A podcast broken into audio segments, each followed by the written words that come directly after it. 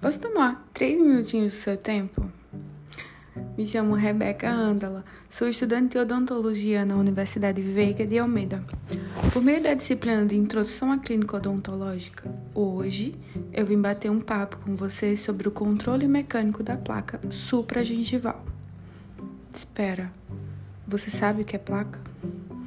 Calma, eu vou te explicar. O biofilme bacteriano, ou placa, é uma camada de microcolônias de células bacterianas que se impregnam sobre os dentes ou qualquer superfície rígida dentro da boca.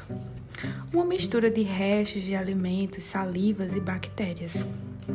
Já o cálculo dentário, mais conhecido como tártaro, surge quando o biofilme bacteriano se mineraliza.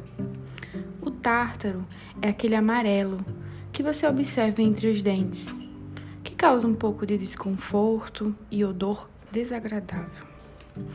Após a instalação do tártaro, somente um dentista poderá fazer a remoção.